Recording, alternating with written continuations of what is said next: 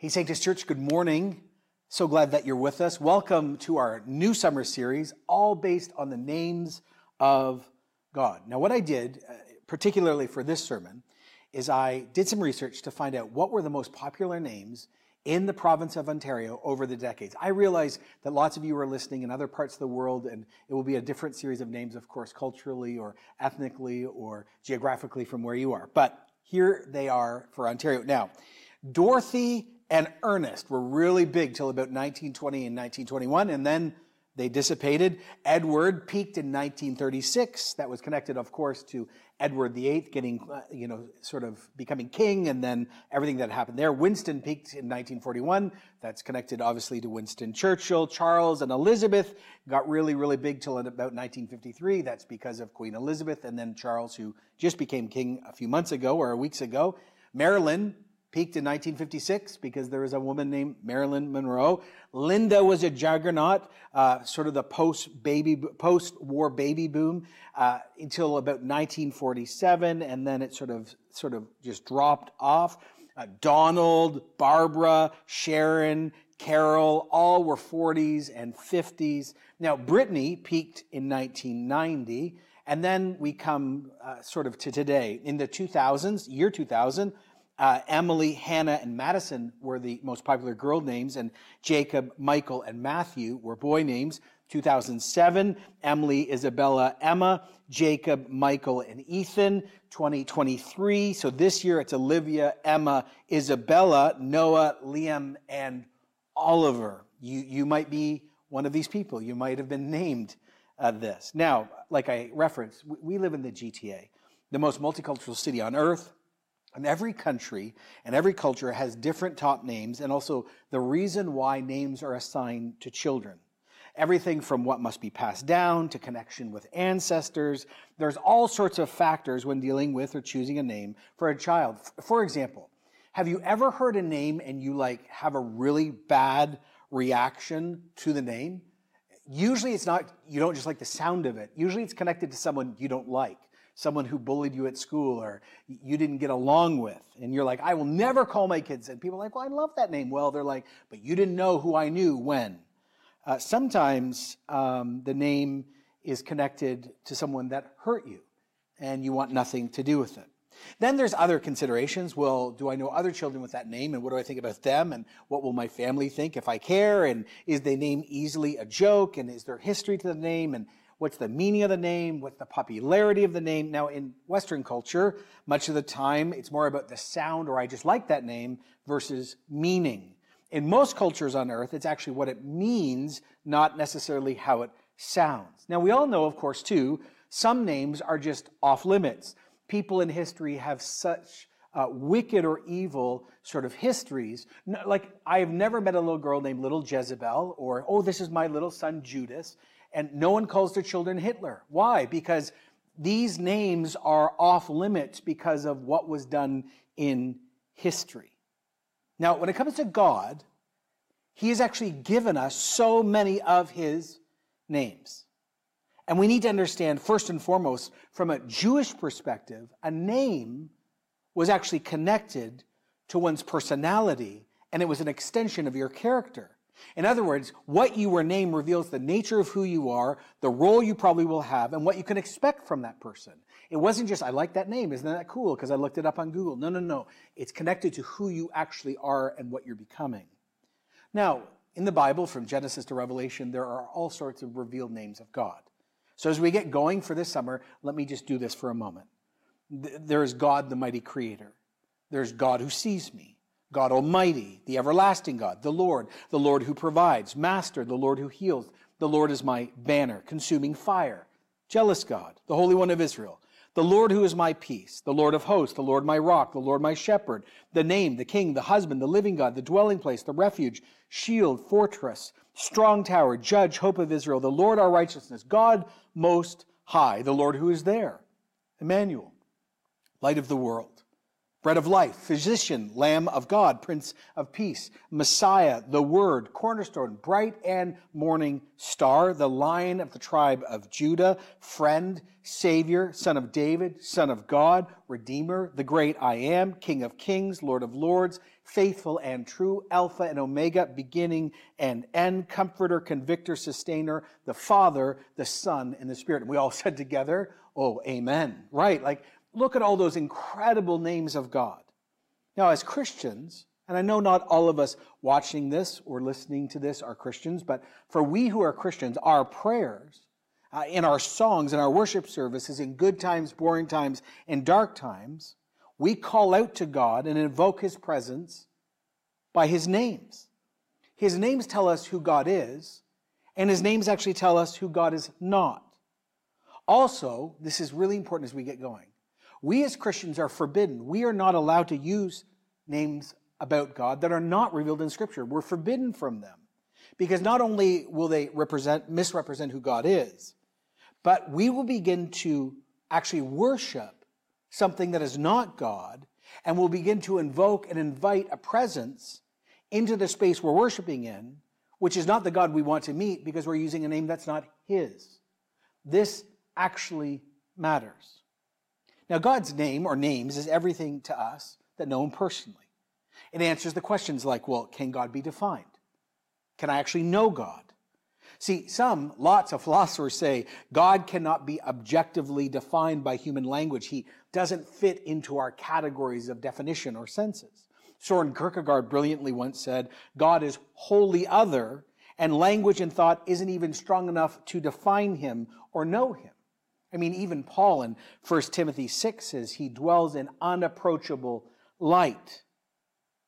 Now, that's true on one level, but here's the difference maker. God, out of love, chose to show us who He is. God enters into the human experience, and though He lives in unapproachable light, and though He is wholly other, actually, by His names, by His encounters, and of course fully through Jesus, we actually get to know who He is. The point is, God does reveal Himself, and we can know Him.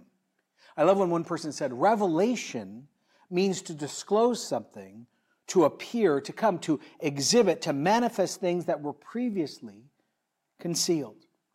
In the Judeo-Christian worldview, revelation is God unmasking Himself, coming from eternity, that sort of absolute boundary. It's an incursion. One person said this, revelation is like an invisible jet breaking the sound ba- barrier, and it drives us to ponder the other world. Like an air raid siren, it moves us from our everyday boring routine and makes us look up.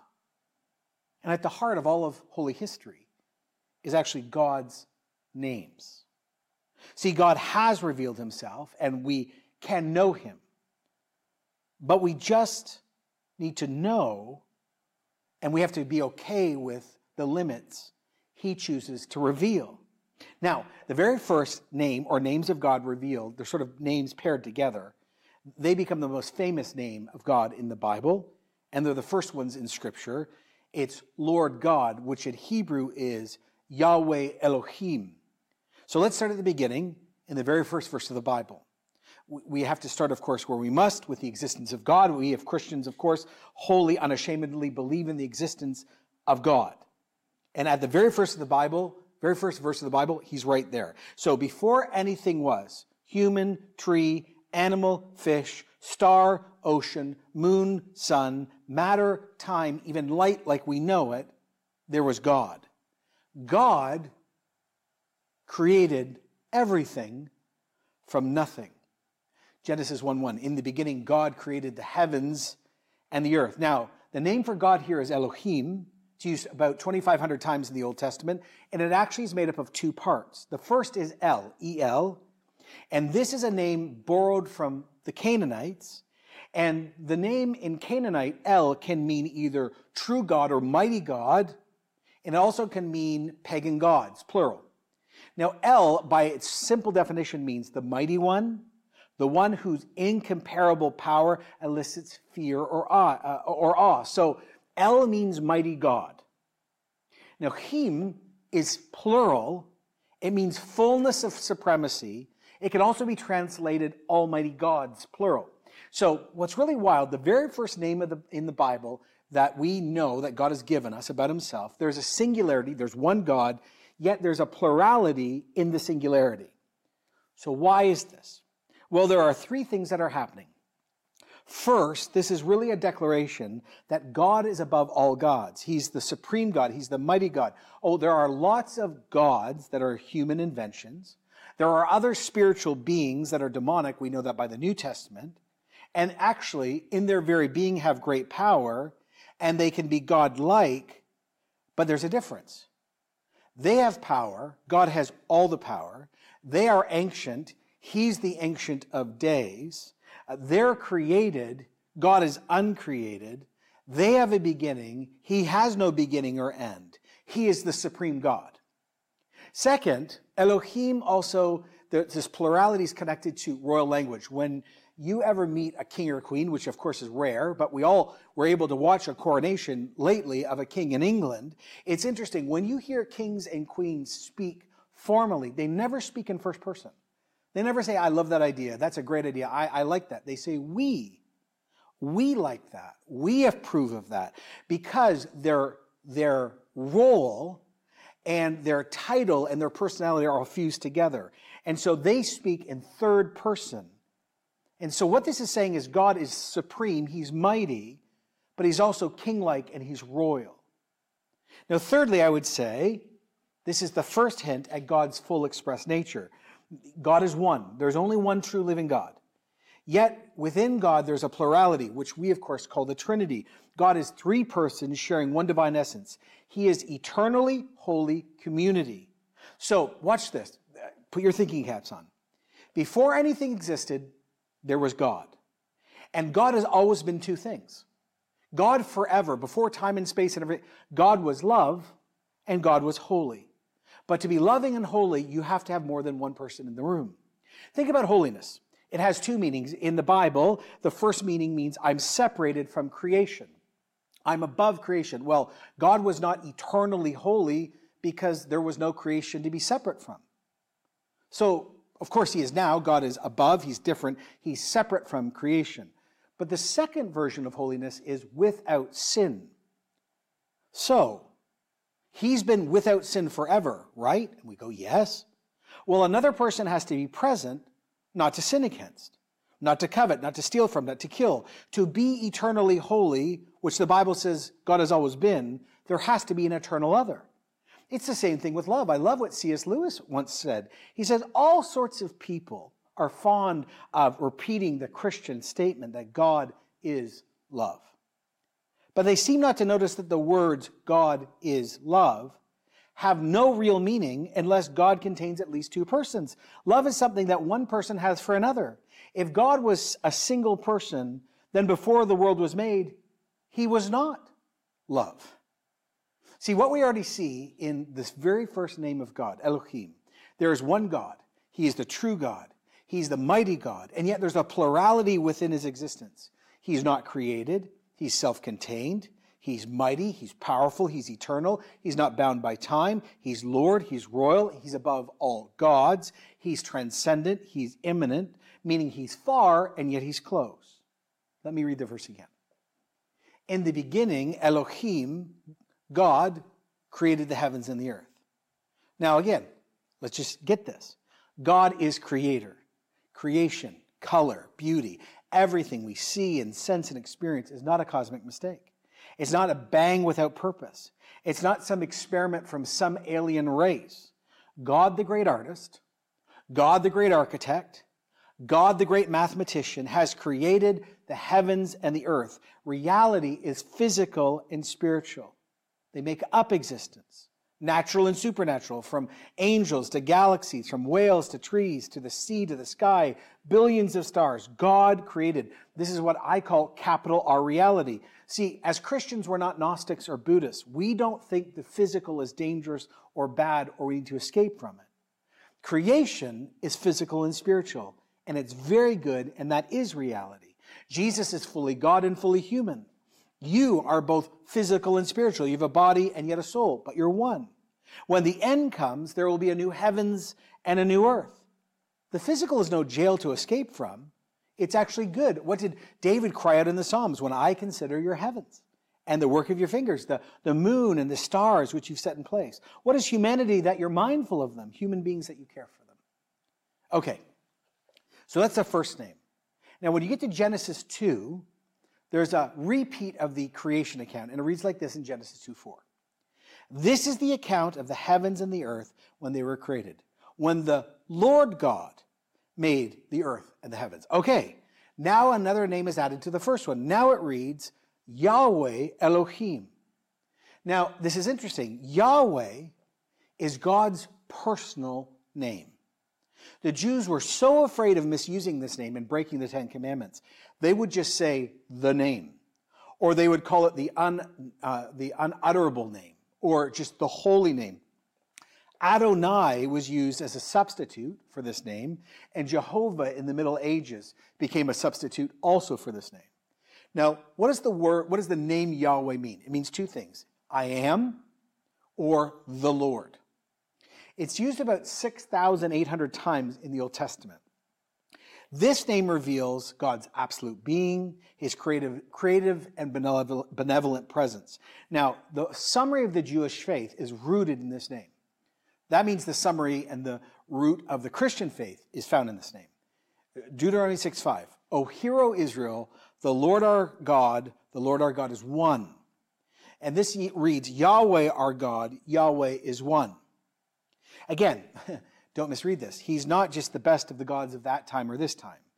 He's not just a little better than Baal or Amon or Marduk or Ganesh or versions of Allah or Buddha or the incarnation of the Dalai Lama or the God of the tree, water, or fire. He was and is and will always be the true living God. Now, the name Yahweh is connected to the name I am, which simply means he who is and he who causes to be. Moses encounters God at the burning bush, and this is when this name is given, but both names are used. Watch this. So Moses said, it's interesting, Exodus three thirteen, Moses said to Yahweh, suppose I go to the Israelites and say to them, the God of your fathers has sent me to you. And they ask, what is his name? What shall I tell them? And God said to Moses, I am who I am. This is what you are to say to the Israelites, I am has sent you. Now, this reads, again, Moses says to Yahweh, he uses that name, and then it says, Yahweh says to Moses. So, okay, Moses already knows the name Yahweh, and it's always connected to a personal relationship. One person put it like this, Yahweh is God's covenant name, and Scripture compares his covenant to a person's commitment in marriage, a free, deliberate undertaking to love, protect, and provide for the one he calls my wife, and to whom he presents himself as husband. So Yahweh is a covenantal name. It's not just mighty supreme God. It's actually the mighty supreme God who's close and loves me. It's real love. And the other sort of connection to Yahweh is that third name, I am. Now, what does I am mean? Well, many things. I am eternal. I'm self-contained. I'm above all things. I'm creating, I'm, I'm creator, I'm self-sufficient, I am self-existent.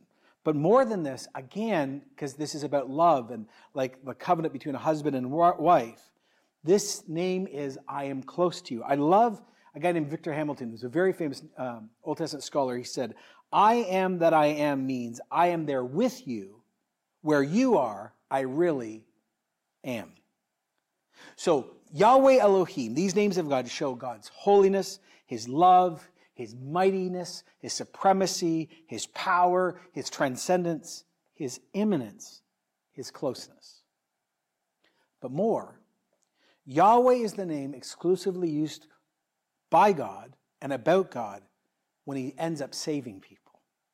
In the time of Moses, that becomes clear. Exodus six six, therefore say to the Israelites, I am the Lord, I'm Yahweh.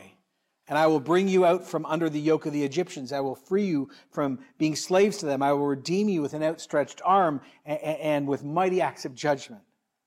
So not only is God eternal, and not only is God creator, and not only is God mighty, and not only is God uh, savior, but these three interconnected names begin to reorient reality for us as human beings. Okay, so just take a moment, take a pause. got got uh, Elohim Yahweh in your head, Yahweh Elohim. Now, listen to what this pastor says, because it's so important. And it's not just for this sermon, it's the whole summer. He says, when we read the name Yahweh Elohim, this is what happens. We know, here, here's what he says, that God is consistent. He's the same yesterday, today, and forever. He can't be improved on. He's not becoming anything. I'll add something. He's not evolving. He is who he is. Two, God, this is so important, is the absolute standard of truth, goodness, and beauty. There is no law book to which he looks to know what's right. There's no al- almanac for him to look at to establish facts. There's no guild to determine what's excellent and beautiful for him. He himself is the standard of what is right. He himself is the standard of what is true. He is the standard of what is beautiful. Third, God does whatever he pleases. But it's always right. And it's always beautiful. And it's always truthful. All of reality is outside of him. He created and designed and governs as the absolute reality. So he is utterly free from constraints that don't originate from the counsel of his own will. God is the most important, that's what he says, God is the most important and most valuable reality and person in the universe. He is more worthy of interest and attention and admiration and enjoyment than all other realities, including the entire universe. I'll just add something like this. You know, I was saying to my son the other day, we were at a really beautiful art gallery, and we were looking at this gorgeous art. And he was stunned by the beauty of the art. And I said, you know, it's interesting. So many people love the art, but they never want to meet the artist who actually inspired it. So many human beings love the universe and love science and math and architecture and beauty and art, but they don't actually want to know the one who set it all up. This is the invitation actually to come to the center of reality. That's, by the way, as a side note, why idolatry is such a sin. When you place another name or another being or another God at the center of the reality, then actually everything falls apart. That's why the very first of the Ten Commandments is, you shall have no other gods before me. Because he is absolute goodness and beauty and truth. Okay, that's the first beginning uh, of our summer series in those three, two interconnected names. So, okay, what does this matter to me and us? Okay, number one, God's revealed names are key to everything we hold so dear. One pastor said this, remember that in the Old and New Testament, a name was believed to be a mysterious part of one's personality and an extension of one's character. Throughout the scripture, God's name represented the nature and character of God himself. So to speak for God is to speak in his name. To praise God is to praise God's name. To worship God is to call upon the name of God. To serve God is to love God's name.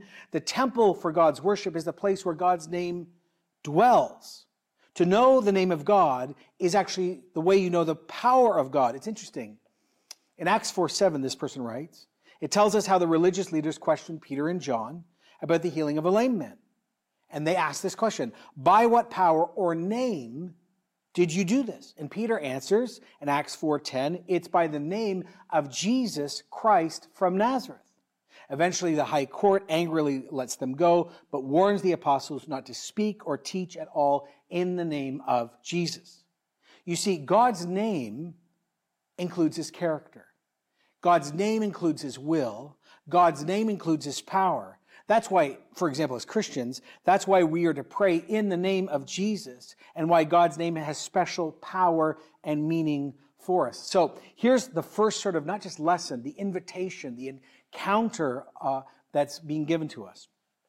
God's names are critical in our worship. Remember, what is the chief purpose of humanity? To know God and enjoy him forever. Okay, but to enjoy him, to worship him, to give him the honors due, we need to worship him by the names given to us through the scriptures. So knowing God's name allows us to worship God, and as we worship God, we get to enjoy him and we find joy. Also, his names, we're going to discover this, over the whole summer, is a way we invite him into specific seasons of our life. When there's pain and sickness, God the healer. When people slander us, God the judge, or God who sees me. When we're dealing with other supernatural powers that seem so strong, actually we invite God the warrior. When we actually realize that we are destined to an eternity without God, we cry out to Jesus the Savior. So again, just think about it like this. It's um, you've got this idea, his names help us worship him, his names help us invite him into everyday life, and also his names actually are what brings power, his kingdom, onto the earth to change the earth back to what's already in heaven. His names are everything to us who follow him. Number two, there has to be a decision. This is the hard one. A joyful submission to what God says about himself. One of the things we have to do all summer if we're willing, but we need to do this at the beginning and then during the series, is choose to submit to God. In other words, say this, I will say yes to what God says about himself. God's self-revelation undoes pride. It undoes and confronts our pretensions that we are God-like and we're powerful. We are not God. Not even close. And thank God, by the way, I don't know if you thought about it, thank God he's not like us. None of us want some larger version of us up in the heavens, messed up and broken. No, we need something wholly different. See, during this whole summer, we can and must say to God, Lord, show me who you are. And Lord, show me who you're not. I don't want to find out what I want you to be, God. I don't want... Uh, I don't want to base my view on what I think you need to be for me. Because, see, God's at the center, not me. In other words, here's the submission. I'm willing to meet you, get to know you, walk with you, and be under your revelation, not my wants, not my needs, not my hopes. Those are important, but they're secondary. See, there's no shadow in you, God. There's no wrong in you. You're not just better, you are. So the open posture needs to be, Lord, speak to me about who you are. I'm willing to submit and listen. And by the way, here's an amazing little thing in this. When we begin to say, I'm not going to fight you, God. I'm not going to reject who you are. I'm not going to try to mold you into my pain, politics, hopes, dreams, or ambitions.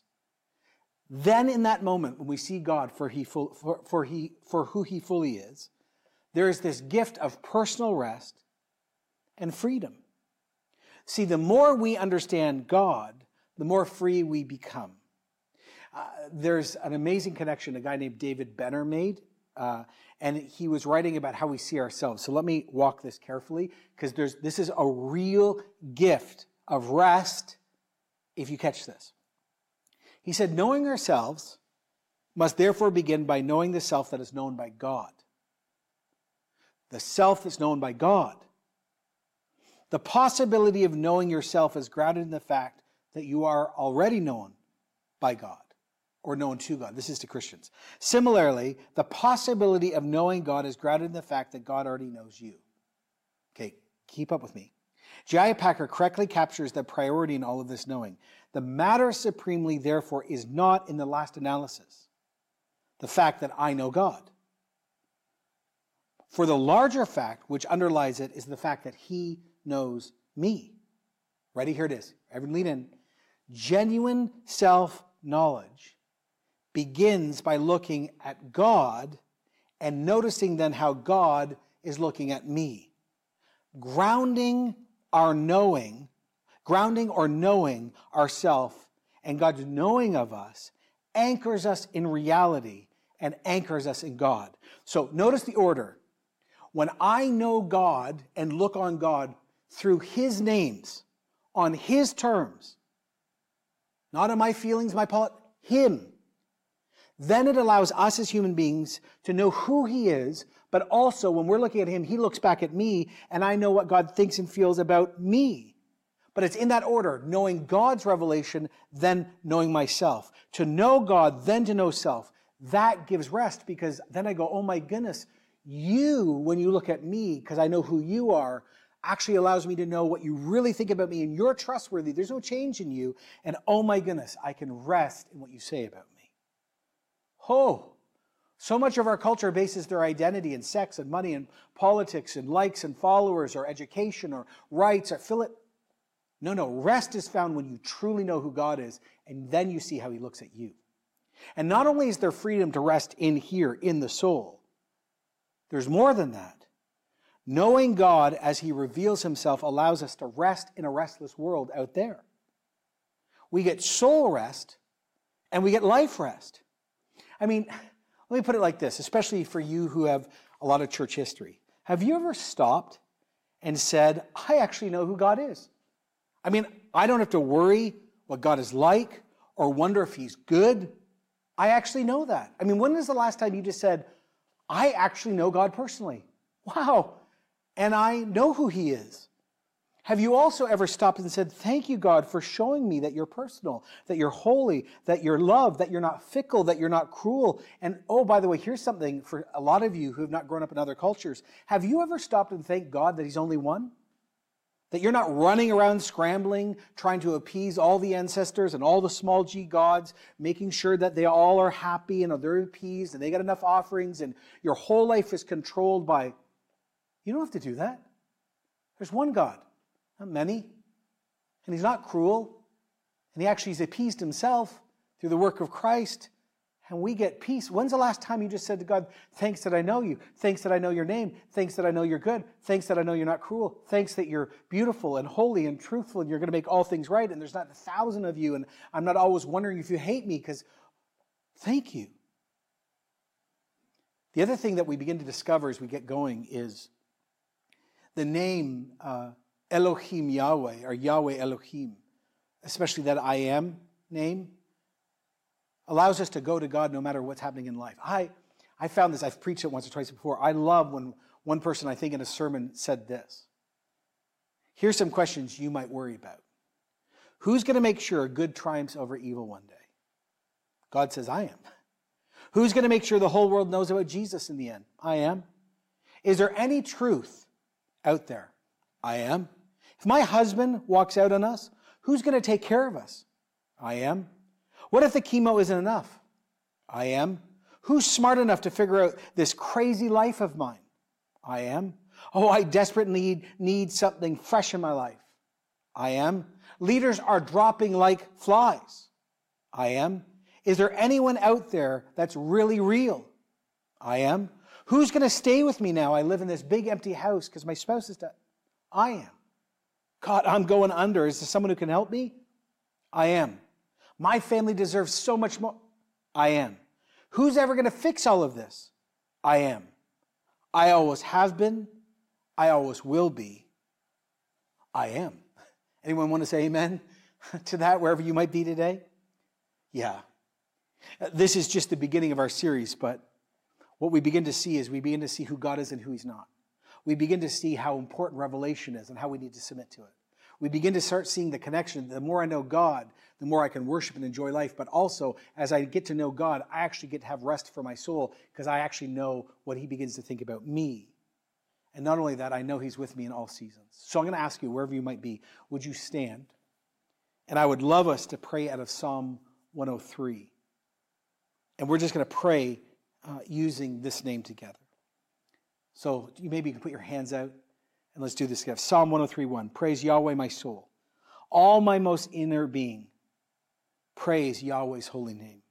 Praise Yahweh my soul and forget not all of Yah- forget not all Yahweh's benefits, who forgives all your sin and heals all your diseases, who redeems your life from the pit and crowns you with love and compassion, who satisfies your desires with good things so that your youth is renewed like the eagles. Yahweh's works, Yahweh works righteousness and justice for all the oppressed. Yahweh made known his ways to Moses, his deeds to the people Israel. Yahweh is compassionate and gracious. He's slow to anger. He's abounding in love. Yahweh will not always accuse, nor will Yahweh harbor his anger forever. Yahweh does not treat us as our sins deserve, or repay us according to our iniquities. For as high as the heavens are above the earth, so great is Yahweh's love for those who fear him. As far as the east is from the west, so far has Yahweh removed our transgressions from us. As a father has compassion on his children, so Yahweh has compassion on those who fear him. Uh, Yahweh Elohim, found fully in the face of Jesus Christ, revealed by the Holy Spirit. Thank you that as we just prayed that, it is true. Everything that you are and everything that you do for us is real. Help us to know you. We willingly as a church say, show us who you are, Lord. Show us you. We won't fight you. Show us.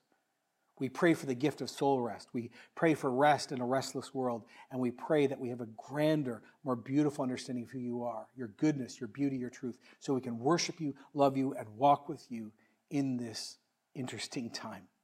We pray this in the name of Yahweh Elohim. Amen.